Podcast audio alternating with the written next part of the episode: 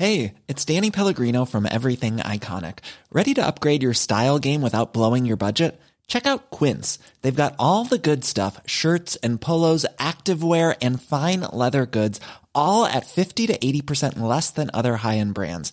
And the best part? They're all about safe, ethical, and responsible manufacturing. Get that luxury vibe without the luxury price tag. Hit up quince.com slash upgrade for free shipping and 365 day returns on your next order. That's quince.com slash upgrade.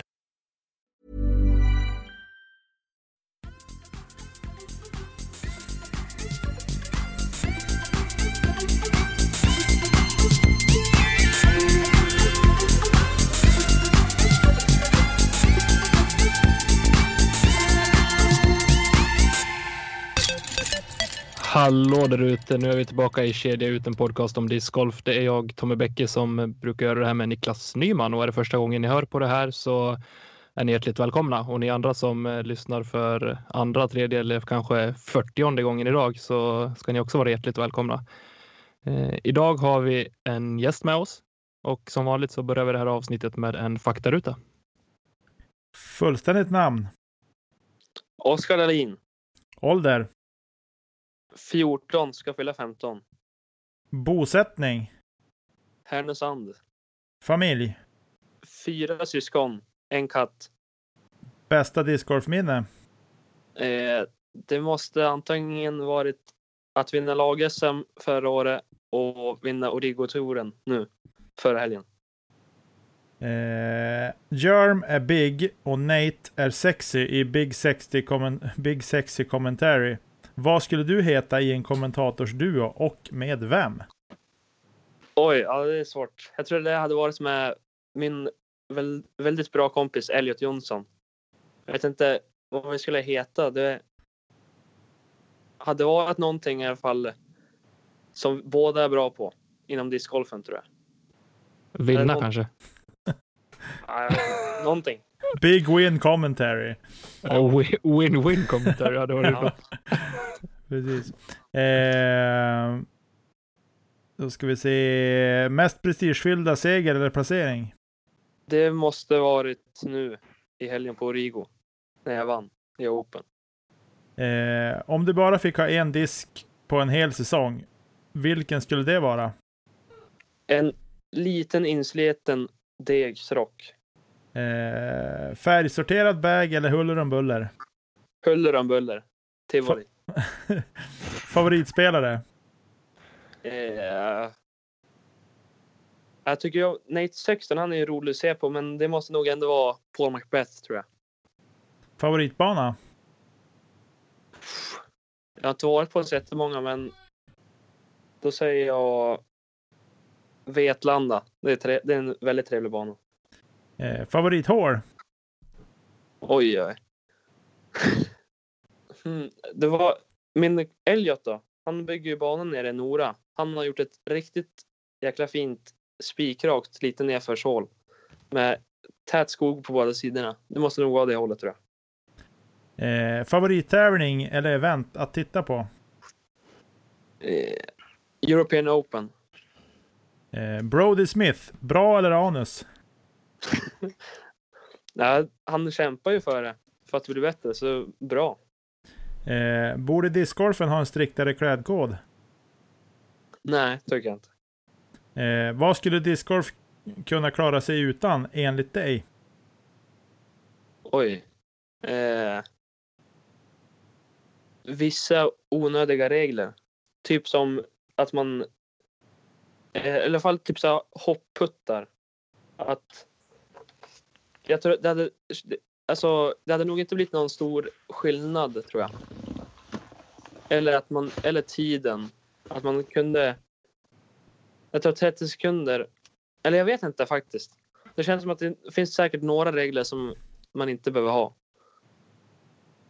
Eh, ditt drömlag, två damer och två herrar? Alltså i, i världen eller Sverige? Eh, ja, i världen. Var du vill. Var du vill. Vart? Eh, det var Paul Macbeth tror jag och Simon Lesoth. Och sen eh, Page Pierce och vad mer? Sofie Björlycke. Starkt lag. Ja. Eh, om du för en kväll fick äta middag och splitta några buteljer med valfri person. Han är bara Le- 14 Nicke, han kan inte splitta några buteljer. Ja, alkoholfritt kan han väl ta. Det får i Eh. så fall. Levande eller död, vem skulle det vara? Vem det hade varit? Alltså, jag vet ju inte. Jag vet ju bara nutida personer om man ska säga. Då får man ta en sån. Ja. Vem ska man... Vi tar Macbeth igen. Det hade varit trevligt tror jag. Ja, Eller Nate Sexton. ja. Bra jobbat, det var faktarutan. Och du fick ju in Lisotte där, så vi ska nog kunna bli kompisar du och Ja. jag, tycker jag. Ja, vilken tur. Eh, Vi studsar vidare. vi studsar vidare. Ja, ska du vara inne lite grann på, eh, på helgen här eh, redan tidigare? Eh, Ja. Vad var det som hände där egentligen? Det kändes som att det var lite juniorernas dag. Ni slog ju både ja, men Kymen Mode bland annat och Lars Jansson och Anton Lind på fingrarna i Origo-touren eh, som spelades på Ultuna, va? Ja, det var det. Vill du berätta lite grann om, om den tävlingen? Ja, men det började ju nu i helgen. Hade vi KM hemma på lördagen. Mm. det, det började ju inte så bra. Eller det var inte så bra start på helgen för mig direkt. Jag började med två minus tre runder på hemmabanan i hyfs, eller bra väder. Soligt och ganska vindstilla ändå.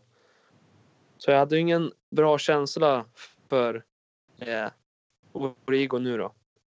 Där nere på Ultuna. Men jag börja med, jag kände redan där på KM att jag värmde inte upp puttningen riktigt så mycket som jag borde gjort. Så nu på Ultuna då började jag med att putta mycket längre tid innan rundan. Och det gav ju resultat kan man ju säga i alla fall. Men i alla fall först, det var huvudsaken för att jag vann. Det var ju att jag hade ju inga bogis. Så jag spelade väldigt, jag kastade aldrig bort mig på något hål. Så jag tror att jag hade nästan minst birdies på av alla topp fems på eller ja, i totalen då. Men jag, jag vet inte vad jag spelade stabilt och satte må, nästan alla puttar innanför 10. Kastade aldrig bort mig. Typ Den kommer det- vi kunna göra där, Nicke. ja. Sätta allt inom cirkeln och aldrig kasta bort sig. Nej, jag missade ju några stycken puttar innanför 10. Men jag, det var inget hål som jag kastade. Jag hade en OB och då så råkade den. Jag hade för mycket spinn på disken så jag åkte ut. Men Men bogeyfri två runder. ja, Och Ultuna är ganska, ja det är jättebra. Eh, Man kan ju någonstans kunna spara väldigt många kast på, precis som du har gjo- gjort nu, och hålla dig på fairway Ja. och, och verkligen ta tillfällen i akt. Då krävs det inte lika många, många birdies heller för att få samma resultat. nej, definitivt. Men du och eh, Elias Griple var det va, som slutade på samma resultat Ja. efter två runder. Ja, Eh, sluta med särspel. Ja. Vad var känslan när ni gick in i, i särspelet? jag, när vi började. det Att jag, jag kan ju börja i alla fall. Jag visste ju aldrig under hela rundan att jag låg bra till i totalen. Så, men i alla fall, jag började ju på tvåan som chase card. Så jag avslutade ju också på ettan och jag fick ju birdie där på andra rundan. Så jag hade ju första hålet, ettan då, som alltså i huvudet redan. Jag hade spelat det fem eller två, tre minuter innan så här spelet. Och Ja. Elias, bör, Elias han började på ettan så han hade ju typ en, en och en halv timme i- sen han spelade hålet sist. Så började jag eftersom jag hade bästa rundan då, på andra varvet. Och då så började med att jag kör ju, det är ju en forehand-kast för mig ganska klart.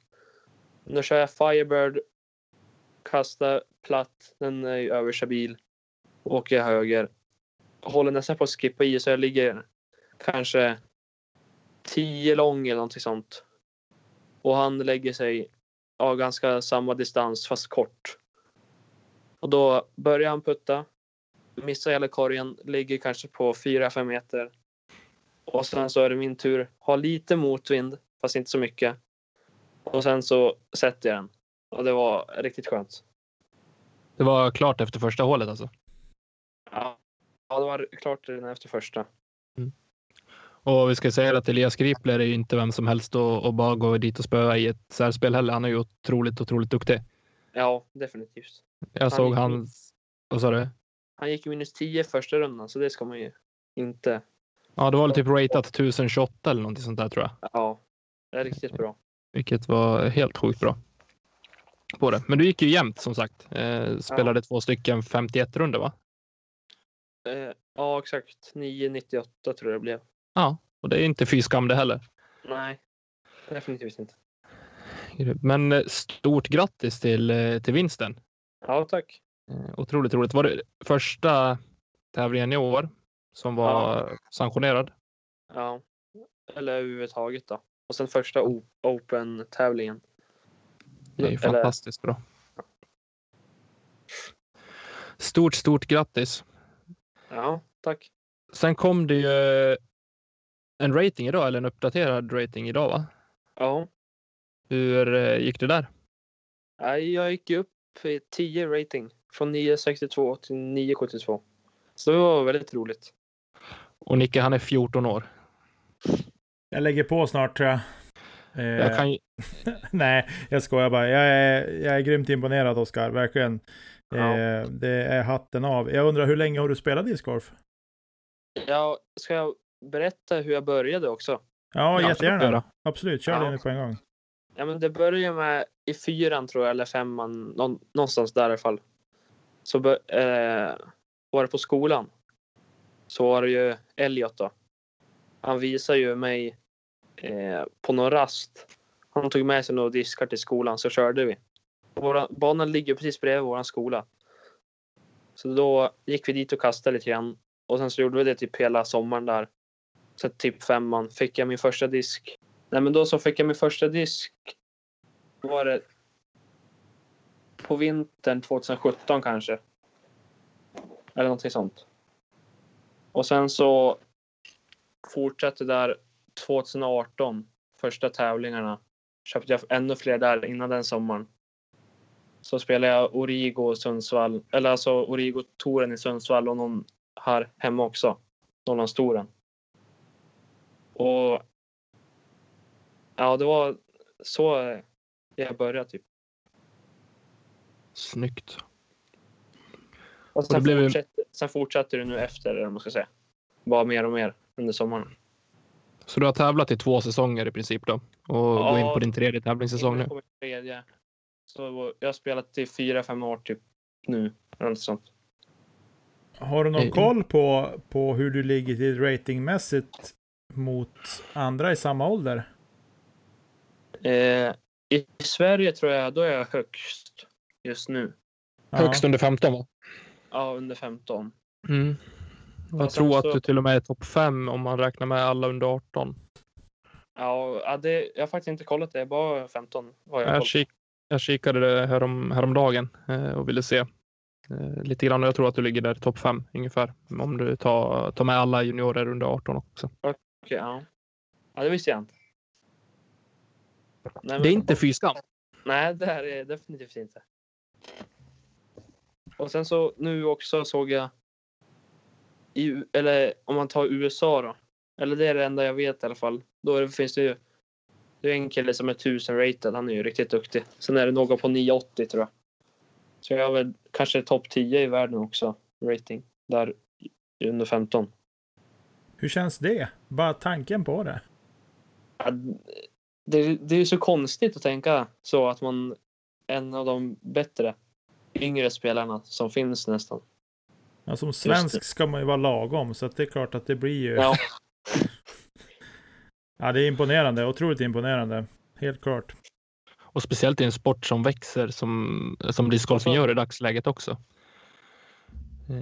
Jag sa att discgolfen växer ju så snabbt just nu också Ja. så det är ju inte alls dåligt att, att liksom vara så pass bra och ung Mm. som du är i dagsläget med tanke på hur tillväxten ser ut på sporten. ja. Man får ju Så- mycket möjligheter nu också. Ja, gud ja. Det, det kan jag tänka mig. Grymt roligt. Ska vi ta och studsa vidare lite grann till, till framtiden då? Det tycker jag Ja. vi gör. Ja, det är det. Och då har vi ju ett, eh, både ett lag-SM och ett individuellt SM. Ja, Eh, Lag-SM skulle du väl spela med Härnösand, eller hur? ja det ska jag. Grymt. Hur, hur känns det att spela ett lag-SM? Vi och Nick har pratat lite om det förut. Vi har inte spelat något eh, själva. Men eh, hur, hur går det till och hur gör ni när ni tar ut ert lag inför lag-SM? Ja, första gången jag fick spela, det var ju förra året. Och det var ju Eskilstuna. Eh, men det är att man spelar ju best shot. Två, man tar ut ett lag på minst fyra spelare. Så får man ha två reservspelare tror jag. Och då är det de 16 bästa lagen då. Och då är det ju, man går ju på rating. Så då är det deras predigal rating som man lägger ihop de fyra bästa då. Mm. Eh, Och då så, ja då är det de 16 bästa ansökande lagen som får vara med. Och sen de som anordnar då. Eh, Så det spelar ingen roll om de är ett av de sämre lagen, kanske 20 plats. Det är alltid de som alltid anordnar det. eh, Är alltid med. Är som som- fotbolls-EM ungefär. Då. Ja, det kan man säga. Men då är det...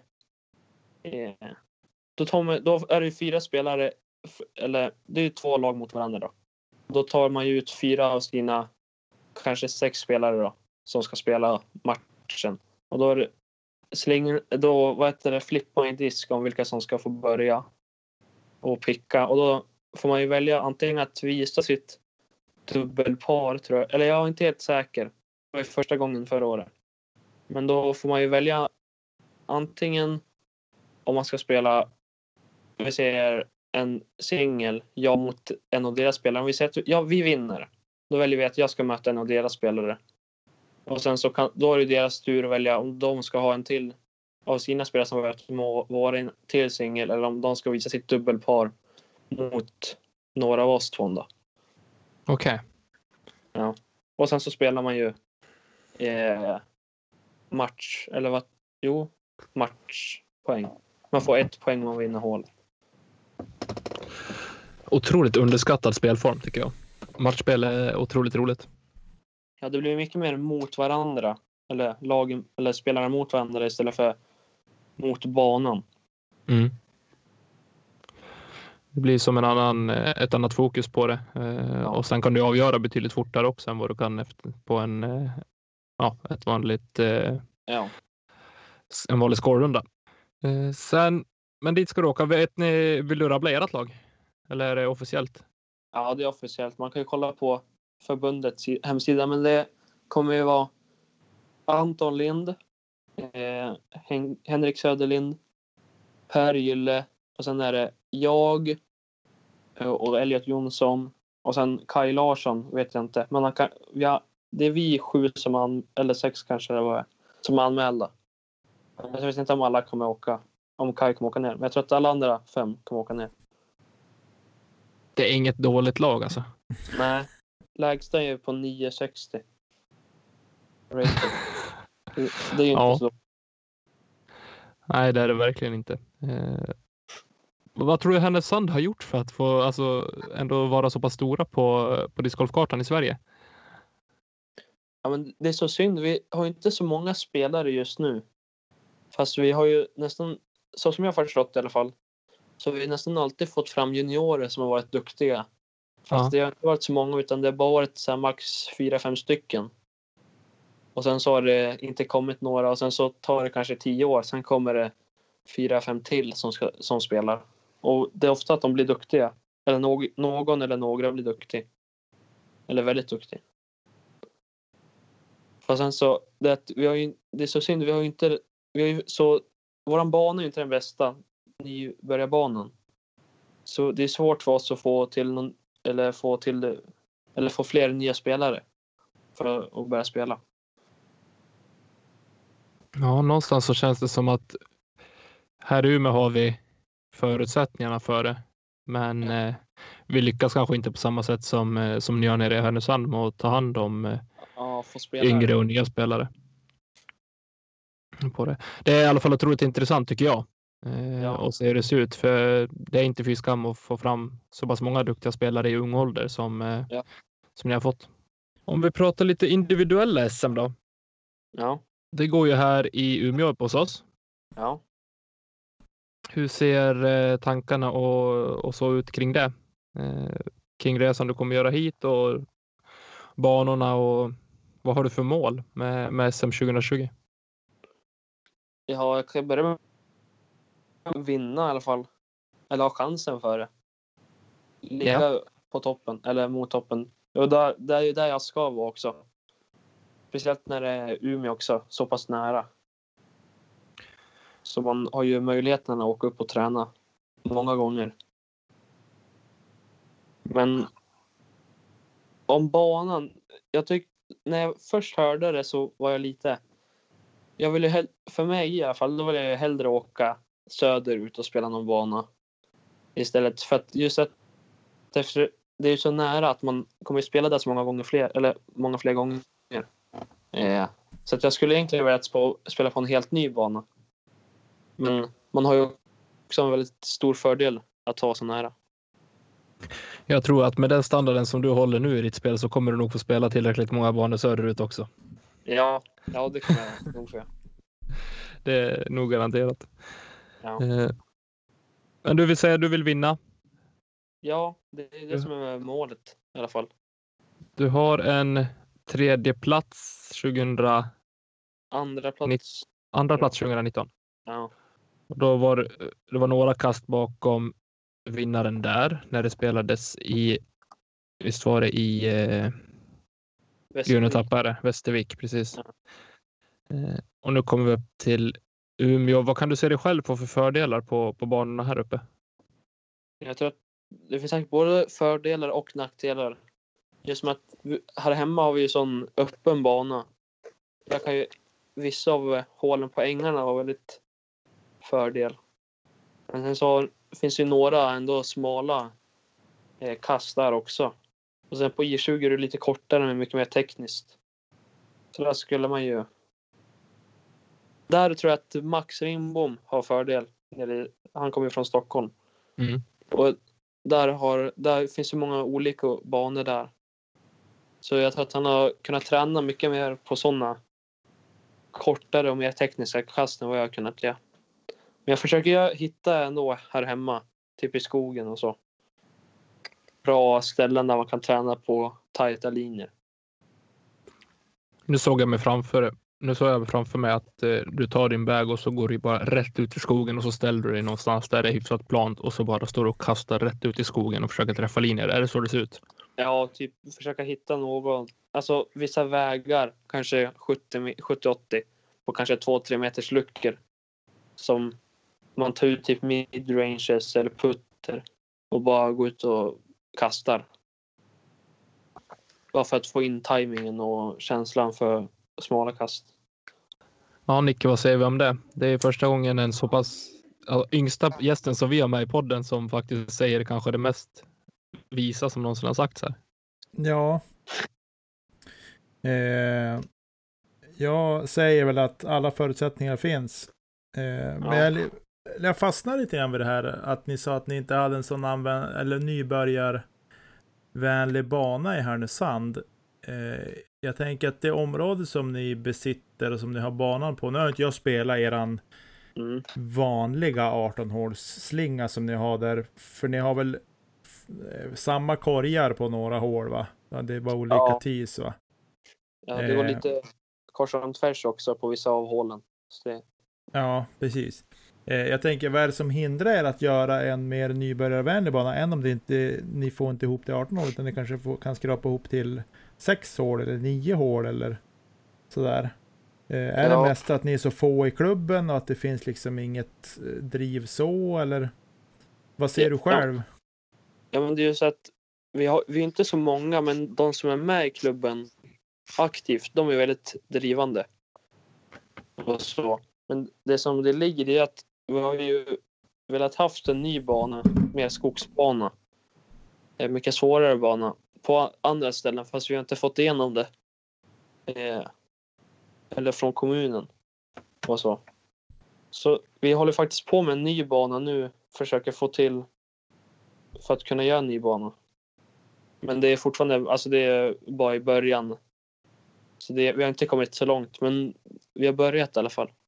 Och det, det kanske går, kanske inte går, men vi hoppas i alla fall. Och då är det också, där vi har nu, som sagt, det, banan går lite kors och tvärs ju. Så att man skulle kortat ner hål, alltså om man skulle få en ny bana, en svårare bana, eh, någon annanstans eh, i Härnösand, så skulle man göra det till kortare hål och kanske lite mer inspels träns, eller alltså där man kan typ träna inspel så här 70-80 meter bara Mm. och så. Så för just nu är det, det är ju så långt, långa hål. Det är ju mer att man ska kunna kasta långt och inte tekniskt. Där. Ja. Det är bara öppet, det är nästan inga träd. Så man skulle, vi skulle behöva en skogsbana också. Så vi försöker på det just nu. Annars tycker jag, jag, följer lite grann för det här du sa när du ville, bara tog vägen och gick ut i skogen och, och försökte hitta ja, men stigar och, och vägar för att och träna på dem. För att hitta och träffa linjer. Det tycker jag är otroligt ambitiöst och det visar verkligen på hur seriöst du är med sporten också. Eh, det är ju många som, som jag vet brukar gå ut med att de tar med sig en disk och så går de på en promenad längs ett elljusspår till Ja, exempel. Eh, det kan ju vara ganska smart att liksom träna på att, att man kastar sig runt elljusspåret så att säga. Eh, och att man bara bestämmer från kast till kast. Vart vill jag ligga någonstans? Eh, och sådär. Och har man ett bra elljusspår, det både går upp för och ner för och det är krokigt och sådär så kan det bli väldigt bra träning. Faktiskt. Jag, gjorde, jag testade faktiskt det i fjol. Eh, några gånger sådär. och Inte för att det har gjort något jätteunder för min kastning så, men, men eh, det är helt klart en intressant träningsform. Som jag tänker att har man inte eh, de bästa förutsättningarna för, ja men som ni har kanske i Härnösand, att ni har en, en väldigt öppen bana, så kan det vara ett nog så bra sätt att få till sin träning på så att säga. ja. ja, men de har också berättat, de äldre i klubben då, att, som eller att de åker ofta, eller de åker på mycket tävlingar med oss juniorer då, till nya banor och andra banor. För att vi ska få den där träningen också. Just på skogsbanor och sånt som vi inte har här. Mm. Är det en sån resa ni kommer göra nu inför lag-SM? Du berättade lite grann inför, innan vi satte igång inspelningen här att ni ska ner till Örebro för att och, och träningsspela och sådär. Ja. Eh, det brukar det se ut så oftare att ni faktiskt åker iväg flera stycken från klubben för att få känna på lite, lite nya banor och lite nya hål och sådär. Ja, men det har hänt något, eller ja, förra året. Då var ju några andra nere i Eskilstuna då, innan. Jag vet inte om de åkte på någon annan bana. Men då var det flera där, eller från klubben som åkte ner för att träna där. Eh, så jag, det är ofta en gång per år, då, eller per säsong, som, eller de mest drivande då, åker ner på typ en träningsvecka i södra Sverige och spelar banor. Det låter ju fantastiskt. Ja. Gör det. Men då, ja, har vi betat av individuella SM eller vill du lägga till någonting Oskar? Hur, hur går tankarna kring det? Är du nervös eller för att du ändå vet hur, hur delar av banorna ser ut eller hur är det mest kul att få komma till en bana som du känner att du, du har spelat förut och har delvis koll på? Då? Ja, ja det, det är skönt ändå att jag, jag har märkt ändå att hemma då det är, det är så svårt tycker jag när man har spelat en bana så många gånger att om vi säger att det bara blir ett annat väder eller någonting blir annorlunda så fortsätter man kasta samma disk fast man kanske ska byta. Fast medan man kastar på en ny bana så känner man av från första rundan. Så, typ som nu på Ultuna, några kast var dåliga första rundan. Då, så då vågar jag byta disk till andra rundan.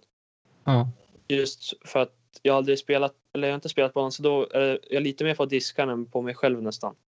Alltså jag litar fortfarande på mig själv men jag litar på hur jag spelar nu och inte hur, hur jag har spelat förut. Om man ska säga. Så jag har ju bara spelat en gång där uppe på J20 och Ängarna. Och då så har jag, jag tycker jag har fördel när jag inte spelat så må, många runder. Då, då är det mer instinkt på vad jag ska kasta och inte. vad jag har kastat innan liksom. Eller vad man ska säga. Mm. Mm. Kommer du komma upp och spela någonting innan SM börjar eller går du direkt på tävlingsrundan på fredag? Jag skulle vilja åka upp innan. Men det är så svårt. Nu vecka vad blir det, 30, då ska vi åka på den här träningsveckan då. Och sen Ja, just det. 31 ska jag ju ner till Småland till kusiner och sånt. Så då får det väl bli någon Eksjö och Vetlanda. Det är också skogsbanor tror jag. Eller någon, någon runda ska det bli i alla fall. Och sen vet jag inte hur det kommer bli efter. Men jag, jag skulle vilja åka upp någon dag så man vet ungefär vilka diskar man ska kasta. Definitivt. Du är varmt välkommen till Umeå. Ja, Tycker Tack. jag. Men då vill jag bara avsluta där med fråga. Vågar du dig på en gissning på vinnaren i både MPO och eh, FPO? Vi lämnar eh, mastersklassen, tänker jag. Nej, jag säger Per Gylle i Masters 50 i alla fall. Ja, Ja, men i Open. Det känns som att Robin Willman kan spela bra där. Jag såg, han var ju där uppe med dig Tommy i våras någon gång och gick minus 10 eller vad det var. ja jag gick tio under, bara blint rakt av. Men ja, Ja, första rundan han spelade där. Men jag vet inte. Jag, jag, håller inte. jag har inte så koll på vad de bästa spelarna i Sverige, vad de är som bäst på riktigt. Men jag tror att Robin, han kan säkert bli väldigt farlig där. Han kastar både långt och sen också bra i skog. Så att, eller Anders Svärd kan också vara riktigt vass tror jag. Så det är väl några som både kastar långt och är säker på tunnelkast och trånga utrymmen eller vad man ska säga. I Open i alla fall. som en svensk mästare borde ha, kan jag tycka. Ja, ja, de, ja definitivt.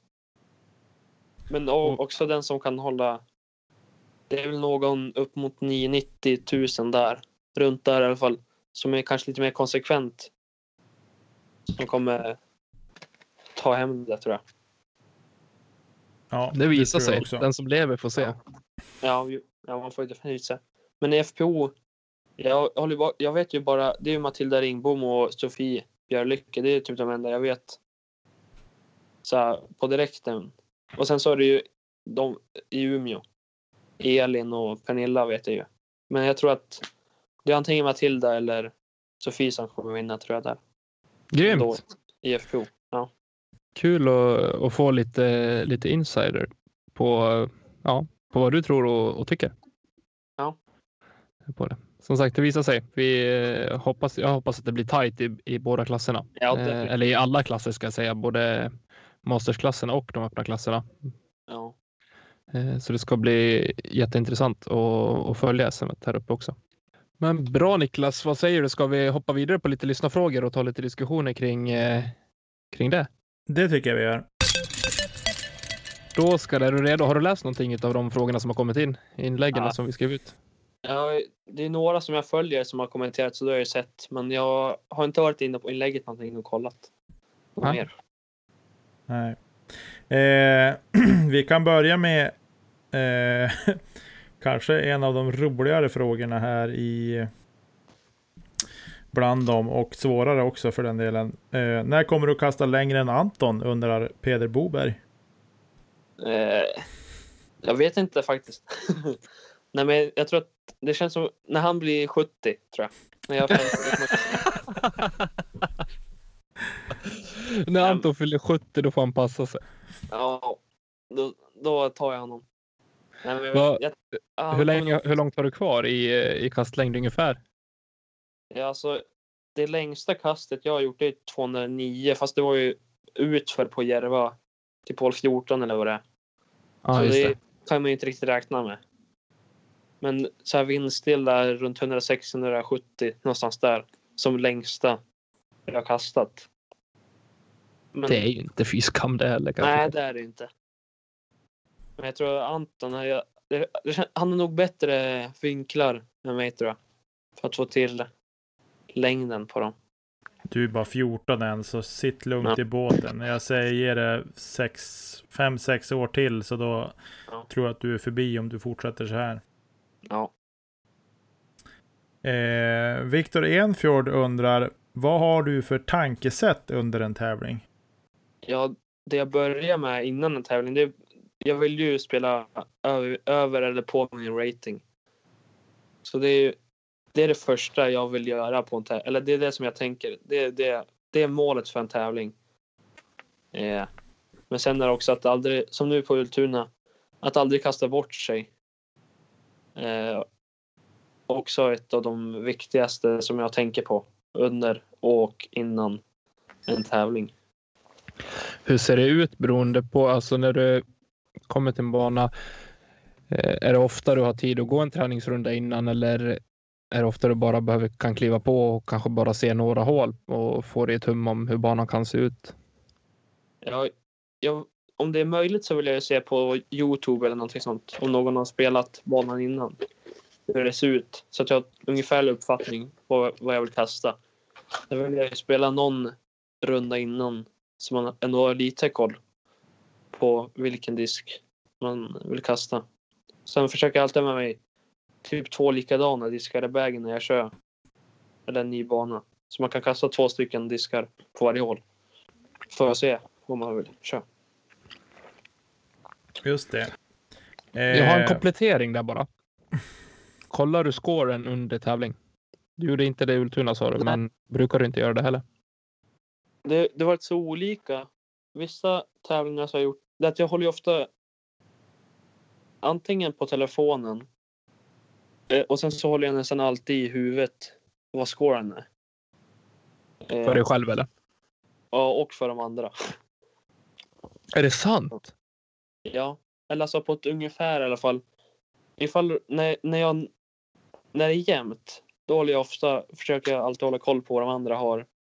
Och typ hur bra de spelar eller vart de är som bäst. Mm. Att kunna räkna, om de vet, om de puttar jättebra och sen kommer de 20, eller säg en 11 meter ifrån, då försöker jag alltid räkna med, ja men det sätter de. Om de har puttat bra den dagen. Då måste jag, och jag, jag är ju inte den vassaste ute för 10. Då måste jag lägga den innanför 10. Så jag försöker ju. Jag, lä, jag, jag lägger ofta press på mig själv också. Det, då, jag brukar alltid prestera bättre då, för då blir jag mer fokuserad och så. Så du sätter mer egentligen, alltså du ja, sätter det lite grann kniven mot strupen på dig själv genom att Ja, veta att okej, den här spelaren är duktig på det här och nu ser, ser lägena ut så här. Då måste jag verkligen parkera Ja. eller lägga mig i ett bra läge själv också. ja, men, Intressant. så- Ja, men just på scoren på just nu i Ultuna. Jag trodde ju inte att jag skulle vara topp fem där. För jag började bara minus ett efter åtta hål eller vad det var. Och de hade ju redan tre kast på mig. Så då trodde jag, men det var ju ute. Jag kommer ju kanske komma topp tre, topp fem. Men då så visade det sig efter sista hålet, ja, men jag ligger lika för etta. Så ja, jag vet inte. Det brukar variera på om jag kollar scoren eller inte. Mm. Men Intressant. upp- Ja. Det var nog bara bra nu att jag inte såg, för då hade jag kastat sämre tror jag. Eller på sista hålen. Ja, det är intressant hur det gör med psyket faktiskt. Att, eh, jag brukar inte försöka kolla scoren själv. Eh, ibland. Sen vet jag själv att har jag gått, eller känner jag på mig själv, okej, jag har spelat bra idag, då brukar jag ändå eh, kolla hur det ligger till. Och då visar det sig att alla andra har gått bra också, så då kan man lika Ja. gärna skita i det i alla fall. I mitt fall i alla fall. Ja. Men eh, du är ju lite vassare på sporten än vad jag är också, så då är det som det är intressant att höra hur, hur duktigare spelare tänker på ja, vad de har för tankesätt och sådär. Eh, North Disc Golf, jag vet inte vilka det är. Eh, men de undrar vilken är din favoritdisk? Oj, det måste väl vara... Ska jag ta en putter midrange och så, eller ska jag bara ta en? Nej, en. En bara? ja, då blev det svårt. Eh, Det måste vara DX-rocken då, tror jag. Du kastade DX-rock alltså? Ja, Den hade sin prime innan du föddes. vad säger du? Den hade sin prime innan du föddes. Det var då den var populär. Ja. Ja, Gammal äls brukar man säga. Ja, precis. Ja, men jag märkte det i år att jag kastade kompass innan, men nu märkte jag att den flyger, eller för mig passar den den är skön att hålla i och den flyger riktigt spikrakt när man haft den några runda. Och den, ja det är bara magiskt att kasta den på skogshål. Du och lopp. Ja. Vi två. Ja. Adam frågar, hur gör du när det börjar gå skit under en tävling? Ja, jag, det, det som det ofta brukar gå skit för mig på rundan, det är ju puttningen. Så, men hur jag tänker, jag, jag försöker bara inte kasta, om vi säger skogsbana, att inte kasta in i första trädet som finns utan komma ut på fairway och bara kanske spela för lätt par eller så. Försöka göra det, spela lite enklare, lite mer basic. Eh, Ankan frågar, vad har du för framtidsplaner? Utbildning och discgolf eller kommer du satsa helhjärtat bara på discgolfen? Oj. Ja, det är, det är ett svårt val för att i handbollen så är jag väldigt duktig målvakt också. Så jag har lite svårt att välja om jag ska. Jag börjar gymnasiet nästa år, eller nästnästa, 2000, eller 2021 ju. Så då är det, måste jag ju välja om jag ska spela så mycket discgolf som möjligt eller handboll. Fast jag, jag ska ju få någon form av utbildning i alla fall. Det låter man- klokt, tycker jag. lite safe. Ligger, ja, ligger safe där. Så man inte bara går 110% på discgolfen och sen så går det inte bra och sen så har man ingenting att göra typ. Klokt. Ja. Eh, Ankan frågar också, vad är det mest onödiga som du har i bagen? Oj. Eh, en sån här, vad heter det, birdie bag eller vad det heter. För- Det är en sån här som inte fungerar eller vad man ska säga. Det ju den bara ligger i ba- bagen, gör ingenting. Det var roligt att höra. Eh, Filip Jens Valtin undrar, du får bara ha tre stycken molds resten av livet. Vilka och givetvis varför? Eh, shield som putter. För att den är magisk att kasta med och putta med. Ja, det, den är jättebra. Mm. Sen blir det väl... Alltså får det vara olika plaster eller ska det vara en och samma plast? Nej, du får olika. Ja. Sen är det nog rock tror jag. Oväntat. En Och sen, DX såklart. ja, och sen någon sån här Casey Pro. Lite stabilare. Eh, men sen T-Bird 3. Olika plaster. Fly, nej, magiskt. Haft. Just det. Eh, sen har han även frågat vilken typ av kast är ditt starkaste vapen jämfört med andra spelare? Oj. Vi pratade ju om det här, jag och Anton, typ i klubben, vilka som har signaturkast.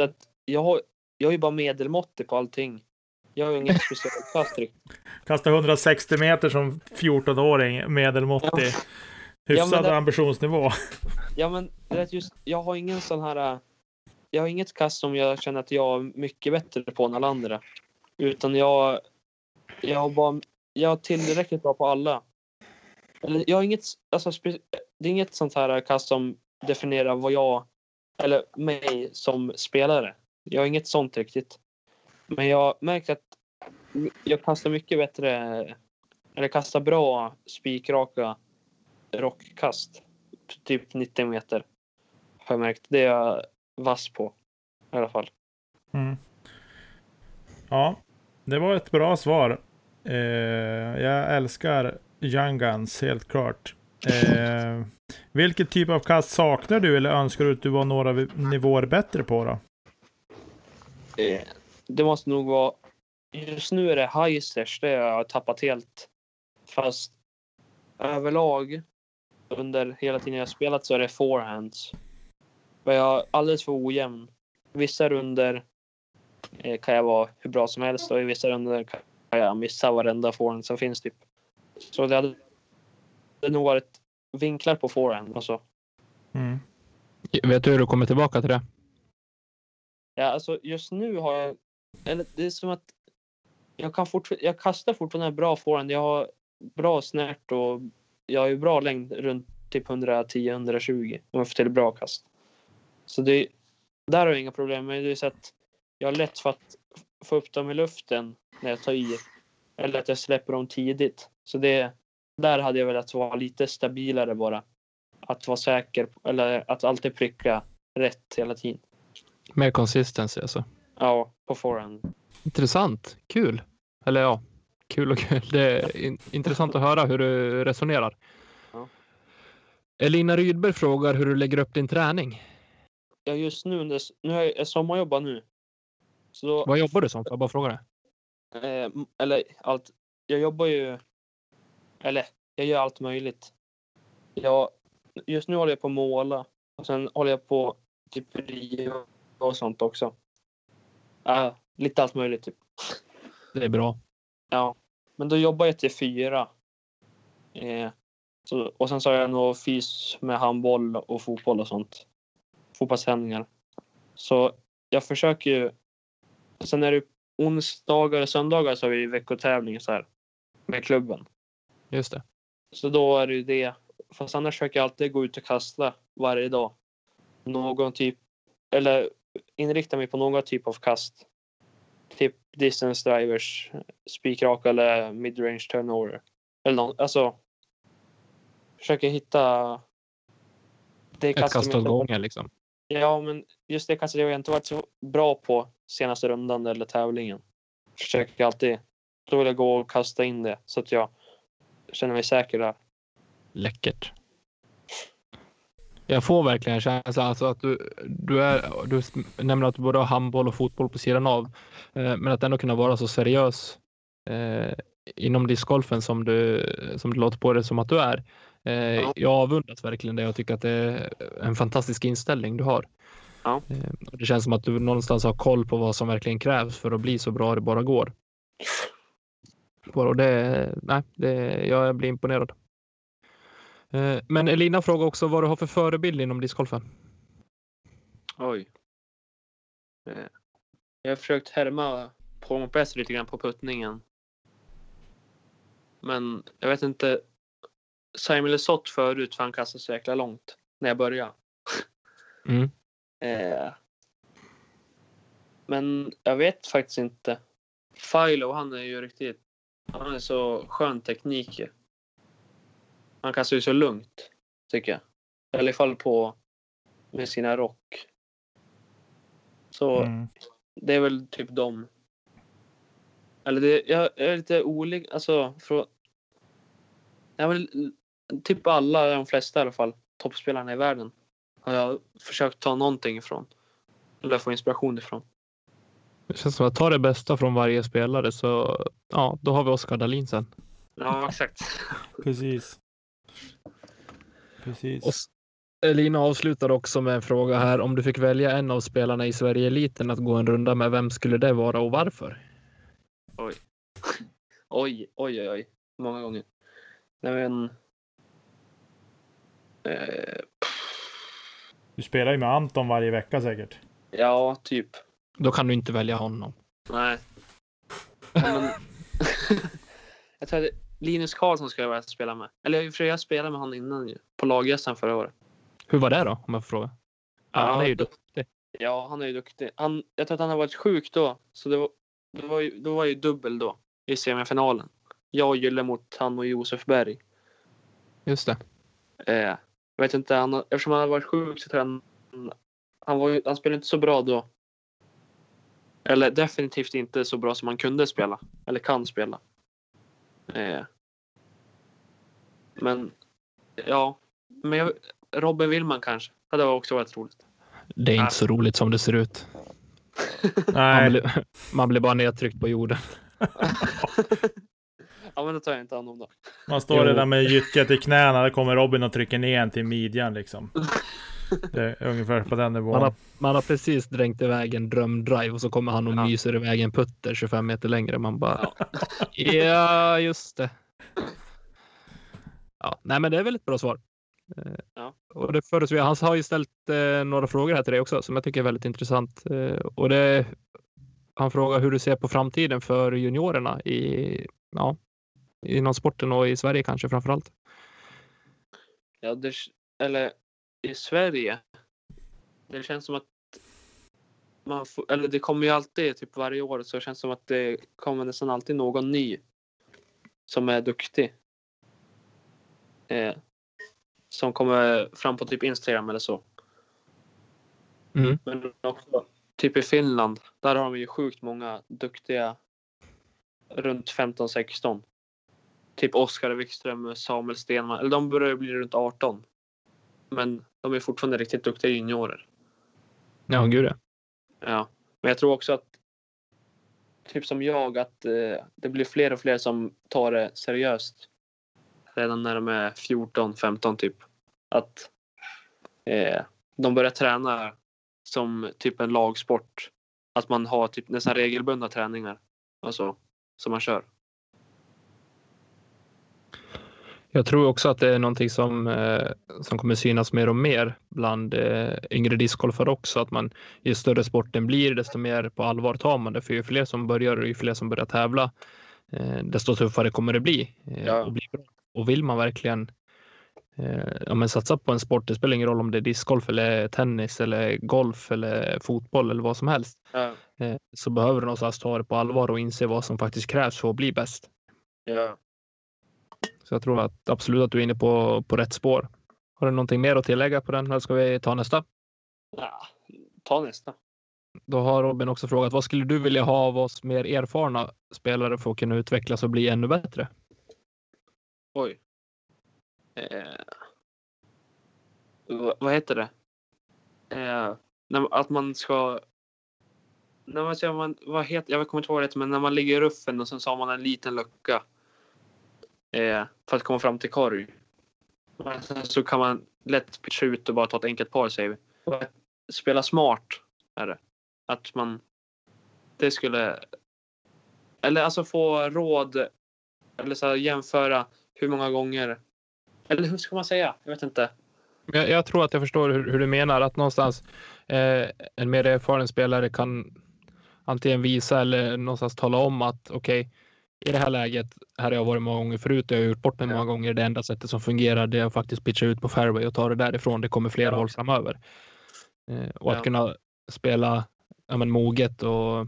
och mer rutinerat. Ja, exakt. Ja, exakt. Mer moget. Att man får tips från dem. Hur man ska spela för att få eller kasta så få kast som möjligt på en runda. Eller och vart eller vart och när man ska ta sina chanser för att få birdies. Eller för att komma fram till korgen. Typ. Då skulle du nästan gå med de ännu äldre än, Ja.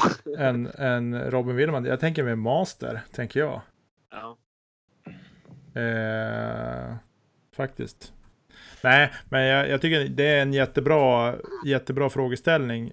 För det finns ju faktiskt forskning som visar att eh, jag tror att det är samma både för kvinnor och män, att de har inget konsekvenstänk som fungerar jättebra förrän man är typ 20-21.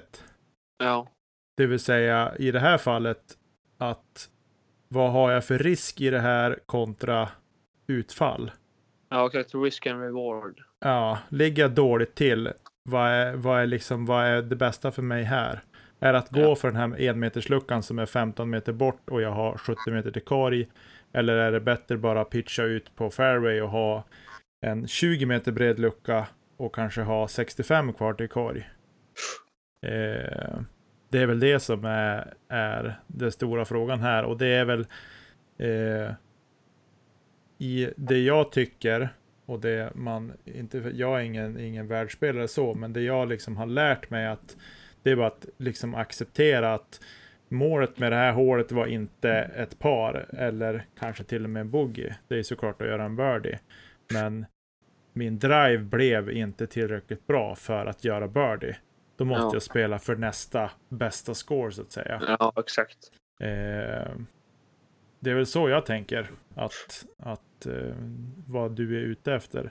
Ja. Och det är ju en jättebra grej för det tänker jag att det handlar nog mer, där handlar det mer liksom bara att försöka vara, vara smart. Och det, Ja. man, det kan man få från egentligen vilken mer erfaren spelare som helst Ja. eh, som har spelat i fem år kan ju säga, eller tio år eller ännu Ja. längre kan ju säga liksom att men det är inte värt det att chansa för du kommer att träffa den där luckan en av 25. Ja, exakt. Då går det ganska fort att räkna ut att det är inte, inte värt det att gå för det. Så att säga. Ja. Det finns ju en ganska tydlig bild som jag kan eh, referera till själv om mitt eh, eget liv här hemma gällande konsekvenstänk. Och det är till exempel att min dotter inte förstår att hon ska lyfta på benen när hon ska gå framåt. Utan hon lutar bara fram över kroppen. Hon förstår ju inte vad som kommer hända. Det är ganska Nej. roligt att se. Ja. Precis. Men Oscar kan ju i alla fall gå. Ja, det Ja, jo, det hoppas jag också. Uppenbarligen Och så- kan han det när man kollar på PDGA. Ja. ja. Eh, du Oscar, jag har en, en, jag frågar åt en kompis här, han heter Tommy Bäcke. Men vad fan. ja. Han undrar om du har fått några erbjudanden från märken, typ Latitude, Dynamic Disc, Prodigy och så vidare. Nej, det enda det var ju Anheuser, fast det är inget märke. Men- Nej, du spelar ju för Team Anheuser va? Ja, exakt. Just nu också. Men Ja. vi var inne också eh, förra året på latitud lite grann. Försöka få till någonting. Mm. Men eh, det, det gick som det gick. Det gick inte så jättebra. Men sen så nu märkte jag också under SM förra året. Eh, då spelade jag ju typ bara med Innova-diskar. Eller några, några få latitud och dynamic och sånt. Mm. Eh, Men och sen så efter säsongen vill jag experimentera lite mer. Då var det nästan bara eller trilogy vad heter det, diskar som jag körde med.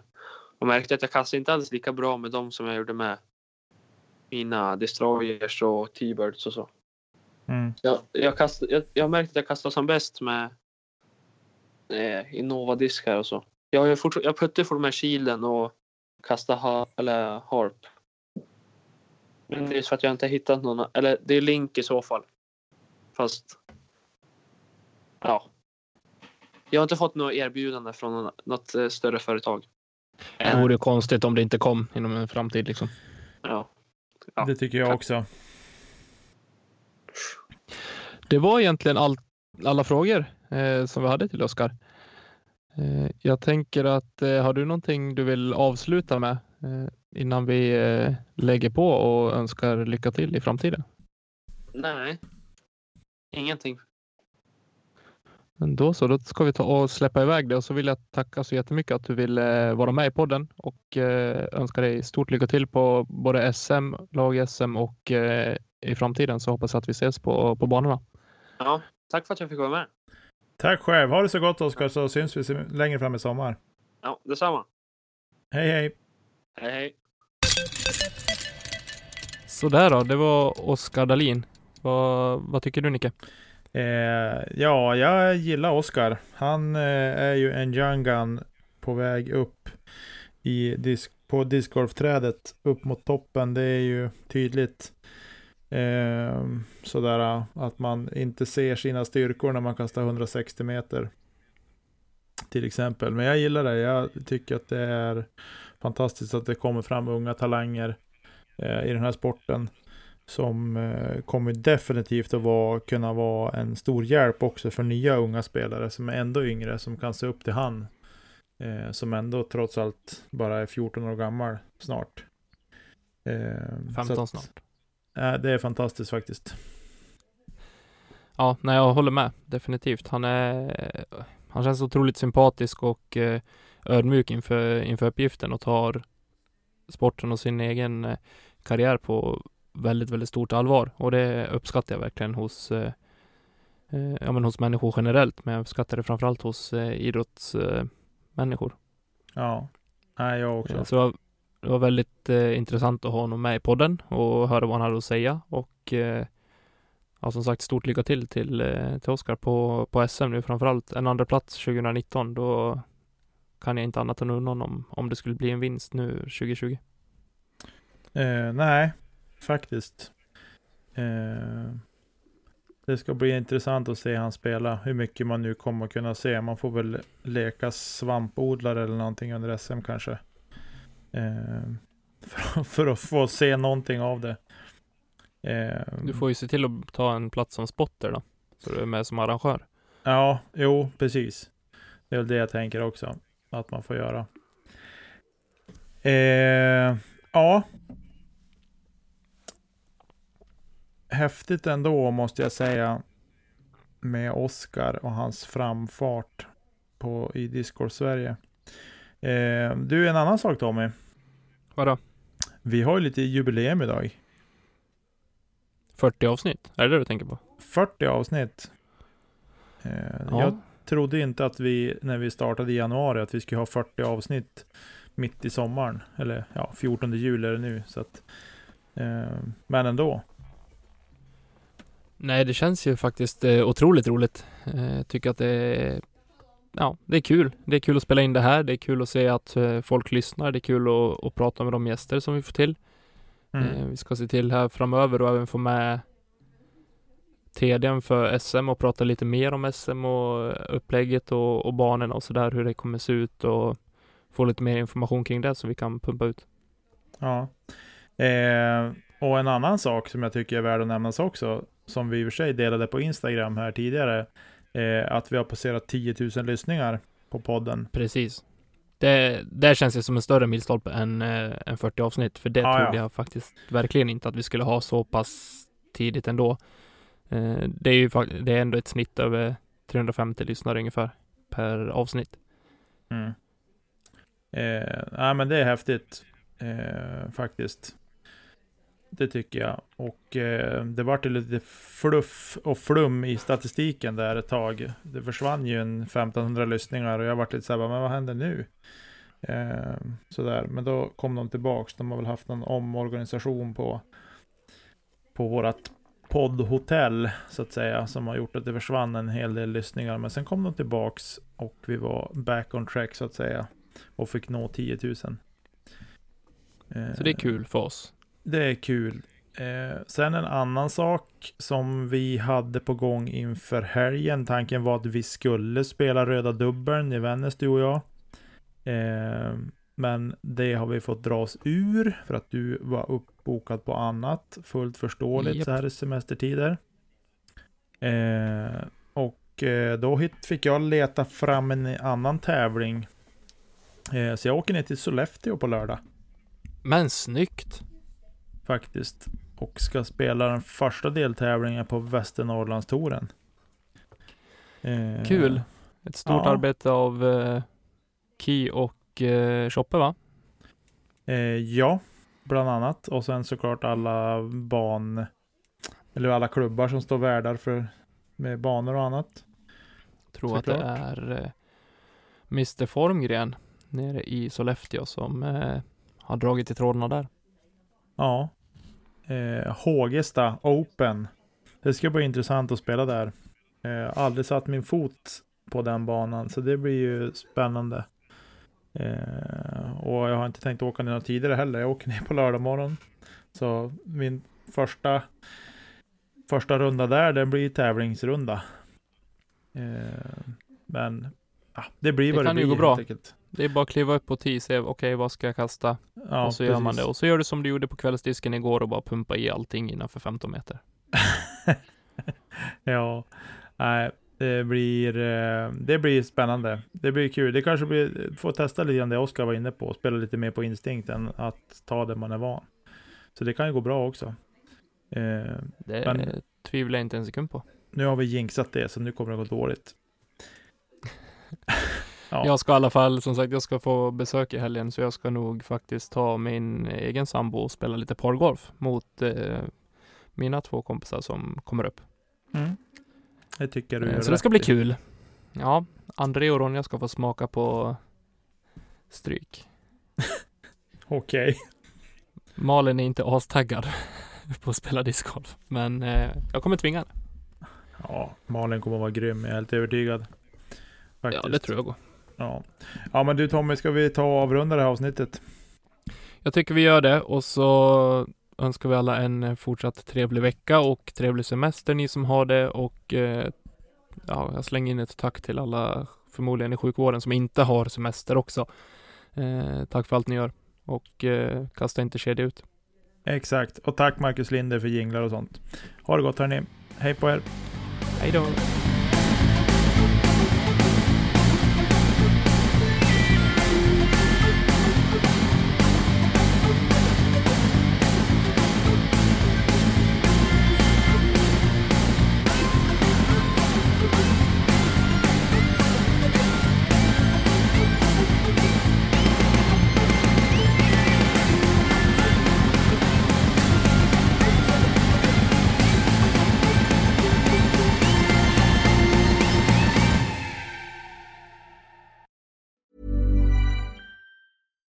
Deserves the best, and there's no better place to shop for Mother's Day than Whole Foods Market. They're your destination for unbeatable savings, from premium gifts to show-stopping flowers and irresistible desserts. Start by saving 33% with Prime on all body care and candles. Then get a 15-stem bunch of tulips for just $9.99 each with Prime. Round out Mom's menu with festive rosé, irresistible berry chantilly cake, and more special treats. Come celebrate Mother's Day at Whole Foods Market.